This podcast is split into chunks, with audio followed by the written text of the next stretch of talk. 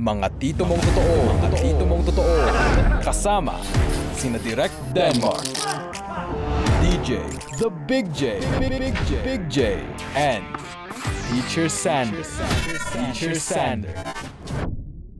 So if you're wondering sino tong tatlong bugok na napakinggan nyo right now, sisimulan ko muna ang introduction because syempre, uh, kailangan nyo makilala naman kung sino kami. Uh, I am uh, Denmark Dolores and uh, most of my uh, friends uh, call me uh, Direct because uh, I'm into the uh, photo and video production. Uh, introduce natin ang Wally Bayola ng Hong Kong. Mismo yan, Direk.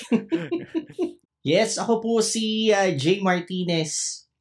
Ako po isang uh, radio DJ dito sa Hong Kong under Metro Broadcast. I have been here since 1986. Dito po ako tumanda kasi hindi ko po masasabing dito ako lumaki dahil hindi po ako lumaki. Kinulang ka sa tulog nung bata ka. Hindi, natutulog sa, hapon. Uh, I am Sander, the teacher. Kasi ako po ay uh, public school teacher. Lagi may pera sa pangalan, pero hindi na i-withdraw. Or mag 11 years na rin po akong nagtuturo. Ang major ko po ay uh, values education. Hoy, hoy, hoy. Bawal sinangaling dito, hoy, boy. eh, Tito mong totoo natin, tayo, ha? Tito, Tito mong totoo.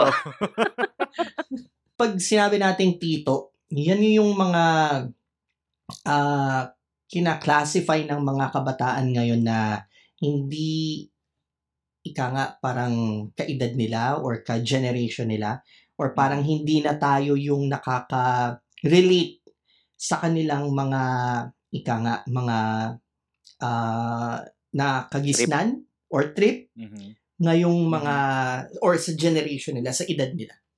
Yeah, a few a few months back, celebrate ako ng birthday ko, parang doon ko naramdaman yung edad ko eh, na parang okay, yung nipis bigla ng buhok ko, yung kilay ko nauubusan na ng na, nauubusan na ng buhok sa gilid, yung mga ganyan. And uh, actually ito, ito talaga yung ano eh, ito talaga yung major reason kung bakit ko masasabing tito na talaga ako. Okay? Kasi Yo. kinailangan ko na po magsalamin.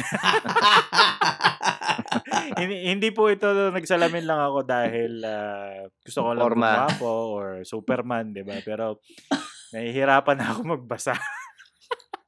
Ang masasabi ko, dahil umuwi din ako, nag-aral dyan sa Pilipinas, na ramdaman ko din yung uh, um, pagiging Pilipino natin, yung uh, values, yung core values ng mga Pilipino sa Pilipinas, mas strong yung values natin dyan um, pagdating sa tradisyon, sa kultura, sa pagrerespeto na lang eh, sa mga nakakatanda sa atin sa Pilipinas, mas napapa, ika nga, uh, mas na-apply pa rin ngayon. Isang section yung nahawakan ko na talagang medyo tumatak sa akin. Napakarami ko ng sections na nahawakan kasi and uh, different ages. So, nalaman ko na lahat sila or 90% or 95% sa kanila uh, nasa broken family talaga. Kahit nga yung kalukuhan minsan nung kung sino man, kung mother or father, nababanggit sa akin. Eh. Hindi para chismis, kundi siyempre, parang go-open sila. Mm-hmm. Ganun. So, I give them advice na matino, syempre.